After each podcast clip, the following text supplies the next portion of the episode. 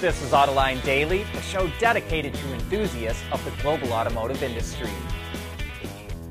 And we've got a lot of news about Tesla today, and most of it's good.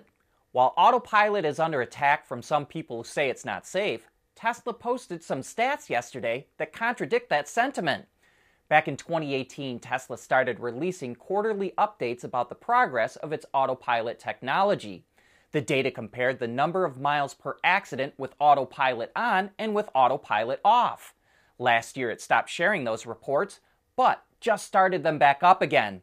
And they show the company is making big progress. In Q3 of 2022, Tesla recorded one crash for every 6.26 million miles driven with autopilot on. When it was off, that dropped to one crash for every 1.71 million miles and the national average for other cars is much worse one crash for every 652,000 miles. But a couple of things to note. We don't know if Tesla included any FSD data in this, and besides, autopilot is mostly used on the highway where less accidents occur compared to surface streets. Everything is bigger in Texas, especially Tesla's Gigafactory. But now it's going to get even bigger. Tesla built that plant for $5.5 billion, but now it plans to invest another $776 million to add five new facilities at the site. Construction could start as early as this month. Meanwhile, in Australia, the Model 3 just knocked off the Toyota Camry as the best selling midsize vehicle in the country in 2022. The Camry had held on to that top spot for the past 28 years. But last year, Tesla sold nearly 11,000 Model 3s compared to a little over 9,500 Camrys. And it's even more impressive because the Model 3 costs twice as much as a Camry, $64,000 versus $30,000. All that is good news for Tesla, but this next item is bad for Elon Musk. He just broke a Guinness World Record for the largest loss of personal fortune in history. Forbes estimates Musk lost $182 billion since November of 2021, while Bloomberg puts that figure closer to 200 billion. Either way, that smashes the previous record held by SoftBank founder and CEO Masayoshi Son, who lost more than $58 billion back in the year 2000. Musk's net worth peaked at $320 billion in 2021 but now it's down to $138 billion, mostly due to the slump in Tesla stock, which dropped 65% last year. Even still, Musk is the second richest person in the world. At Schaeffler, we pioneer motion. Electrifying mobility. Manufacturing smarter reducing CO2 emissions, making energy production clean.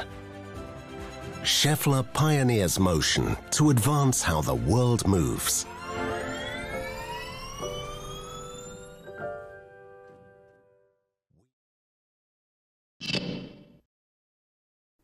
Porsche is revealing a lot of key details about its new EV platform called Premium Platform Electric, or PPE, that it's developing with Audi which will be used on future electric vehicles like the Macan. It features an 800 volt electrical architecture and comes in either rear or all wheel drive. Porsche says initial power output will go up to 450 kilowatts or a little over 600 horsepower, and max torque will top out at more than 740 pound feet. As for the electric Macan, it will have a battery pack around 100 kilowatt hours. It doesn't provide a range estimate, but says it will have a higher charging capacity than the Taycan's 270 kilowatts and will be able to charge from 5 to 80% in less than 25 minutes. The electrical system also has some cool tech if the charge station is using 400 volts. It's essentially able to split the battery into two and charge the two halves in parallel without the need for an additional booster. And since the electric and ICE versions of the Macan are so different, the suspension system had to be changed. The EV has a new double wishbone front axle and a multi link rear axle that mounts to the body via its own subframe. And this allowed the Macan to offer all wheel steering for the first time ever. The all electric Macan was supposed to launch this year, but was delayed until 2024 due to reported software issues. And here's a new term I had to learn this morning virtual power plant or VPP. This is where groups of houses and or businesses, sometimes hundreds or thousands of them, offer up access to their EVs, smart thermostats, appliances, solar panels, storage batteries, and other assets to support the grid. So for example, during peak times, an energy provider could stop an EV from charging or maybe even tap into its battery or possibly even turn down a house's thermostat. Benefits for those who opt in include reduced energy costs and emissions, as well as a more stable electricity grid. And with new incentives under the IRA for virtual power plants, there's a lot of growth potential for the sector. So, a number of companies, including Ford, GM, Google, and several solar providers, have come together to form the Virtual Power Plant Partnership. They hope to help shape policy, develop industry wide standards, and to help spread the word about virtual power plants. They say by 2030, VPPs can reduce peak power demand in the US by 60 gigawatts and lower annual power costs by $17 billion. The Corvette is going electric? Well, just partially for now. Chevrolet teased a video of the upcoming hybrid Vette called the E-Ray. Shows a number of little details on the car, but the most intriguing part previews an EV only mode called Stealth. The E Ray will make its debut next Wednesday, the 17th, and Corvette aficionados may remember that's the same day the original Vette concept debuted at Motorama in 1953. We wonder if the E Ray will also make its debut in New York at the Waldorf Astoria Hotel. We want to know what drives your testing. OTA, connected car, diagnostics, remote testing. Intrepid Control Systems is here to help you work from anywhere. Intrepid Control Systems, driven by your data.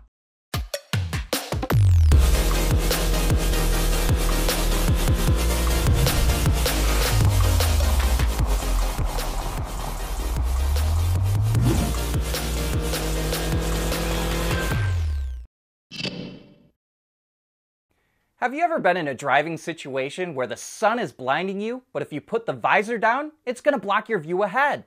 Well, that's why the supplier Gentex developed dimmable sun visors. The visors are transparent, so you can see right through them, but they use electrochromatic technology so that when sunlight or headlights hit them, they darken automatically so you're not blinded. And you can still flip the visor over to the side glass if you need to. Gentex unveiled this tech last week at CES, and while it says automakers are very interested, it will not be in production for another three years. You want to learn more? Check out the link in today's transcript or description box. ICE cars and trucks will get more expensive in the US later this decade. NHTSA, the National Highway Traffic Safety Administration, is looking at tightening up fuel efficiency standards in 2027 to reduce greenhouse gases and that will make ICE powertrains more expensive. California wants NHTSA to adopt standards that are close to what it has, which will ban the sale of new pure ICE vehicles after 2035. We'll know soon enough what's going to happen. NHTSA will publish its new regulations in April. Hackers are finding new ways to break into cars and are launching more attacks. That's the findings from Upstream, a cybersecurity company. They say hackers are using APIs and apps to get into cars, like using SiriusXM as an entry point. In fact, attacks using APIs were up 380% globally last year. And as more cars get connected, hackers are launching phishing attacks, like getting owners to approve a software patch that will supposedly fix a security breach. And they're broadening their horizons hackers are now targeting fleets of vehicles and the infrastructure they rely on, like EV charging stations. And one of the most common hacks is to roll back the odometers on used cars so they will look like they're under warranty again. Upstream says that happens thousands of times a month. And if you'd like to read all the gory details, we'll provide a link to that study. But that brings us to the end of today's show. Thank you for tuning in.